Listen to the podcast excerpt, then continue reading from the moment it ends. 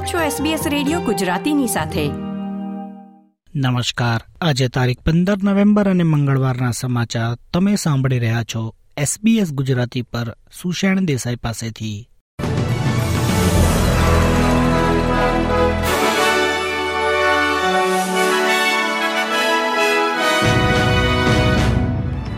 આજના મુખ્ય સમાચાર. વિશ્વની કુલ વસ્તી પહોંચી આઠ અબજના વિક્રમી આંકે. પ્રધાનમંત્રી અલ્બનીઝી અને ચીનના પ્રમુખ શી જિનપિંગ વચ્ચે આજે થનારી મુલાકાત. ન્યૂ સાઉથ વેલ્સના ફોર્બ્સમાં એક અઠવાડિયા બાદ ફરીથી રહેવાસીઓને સ્થળાંતર કરવાની ચેતવણી.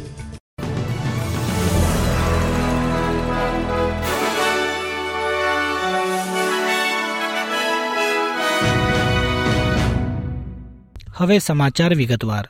આજે વિશ્વની વસ્તી આઠ અબજ સુધી પહોંચવાની ધારણા છે.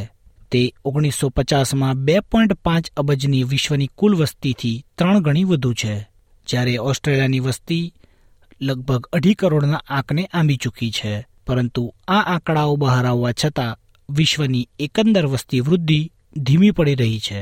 યુનાઇટેડ નેશન્સ મુજબ આ સદીમાં વસ્તી આંક તેની ટોચ પર પહોંચશે અને બે હજાર એંસીના દાયકામાં લગભગ દસ પોઈન્ટ ચાર બિલિયનની વસ્તી થવાનું અનુમાન છે.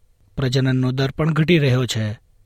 બે હજાર એકવીસમાં સરેરાશ પ્રજનન દર સ્ત્રી દીઠ બે પોઈન્ટ ત્રણ બાળકોનો હતો અને યુનાઇટેડ નેશન મુજબ બે હજાર પચાસ સુધીમાં તે ઘટીને બે પોઈન્ટ એક થવાની શક્યતા છે.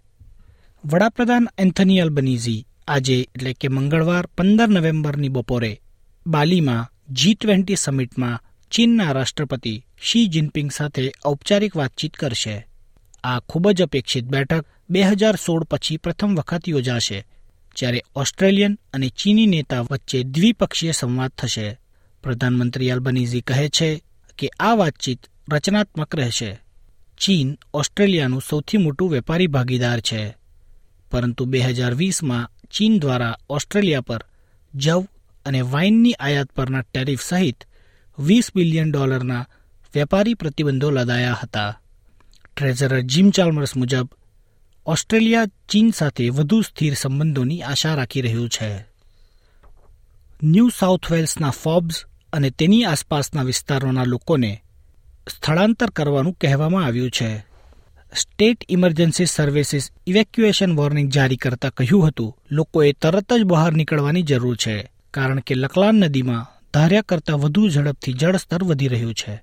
હવામાન શાસ્ત્ર બ્યુરોએ જણાવ્યું કે ફોબ્સમાં મંગળવારની વહેલી સવારથી પાણીનું સ્તર જૂન ઓગણીસો બાવનના પૂરના ઉચ્ચ સ્તર સુધી પહોંચી જાય એમ છે. ફોબ્સમાં સ્થાનિક વ્યવસાયો અને રસ્તાઓને નુકસાન પહોંચાડતા રેકોર્ડ પૂરનો અનુભવ થયાના માત્ર એક અઠવાડિયા બાદ ફરીથી સમાન ચેતવણી આપવામાં આવી રહી છે. કેટલાક ઓસ્ટ્રેલિયન આરોગ્ય જૂથો કહે છે કે મેડીબેન્કના ચોરાયેલા ડેટા પર બ્લેકમેલના જોખમને મર્યાદિત કરવા માટે દરેકની ભૂમિકા આવશ્યક છે. National association for people with HIV Australia એ જૂથોમાંથી એક છે.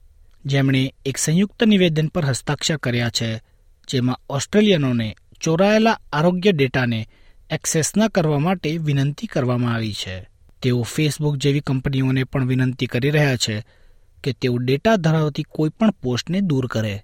National Association for People with HIV ઓસ્ટ્રેલિયાના સીઈઓ સ્કોટ હાર્લમ કહે છે કે એચઆઈવી સાથે જીવતા લોકો બ્લેકમેલના જોખમ વિશે ચિંતિત છે. સૌથી તાજેતરના German Watch climate change performance ઇન્ડેક્સમાં ઓસ્ટ્રેલિયાને પંચાવનમું સ્થાન મળ્યું છે. પ્રદર્શન નિર્દેશિકા ઓગણસાઠ રાષ્ટ્રો અને યુરોપિયન યુનિયન દ્વારા ગ્રીનહાઉસ ગેસ ઉત્સર્જન, પુનઃપ્રાપ્ય ઊર્જા, ઉર્જાના ઉપયોગ અને આબોહવા નીતિમાં કરેલા પ્રયત્નો અને પ્રગતિની ઝાંખી પૂરી પાડે છે. ડોક્ટર્સ ફોર એન્વાયરમેન્ટ ઓસ્ટ્રેલિયાના સભ્યોએ ઓસ્ટ્રેલિયાના આ ક્રમાંક પર નિરાશા વ્યક્ત કરી છે. જો કે, તેમાં ગયા વર્ષથી ત્રણ સ્થાનનો સુધારો થયો છે. આજના સમાચાર સમાપ્ત થયા. ધન્યવાદ. લાઇક શેર કોમેન્ટ કરો. એસબીએસ ગુજરાતીને ફેસબુક પર ફોલો કરો.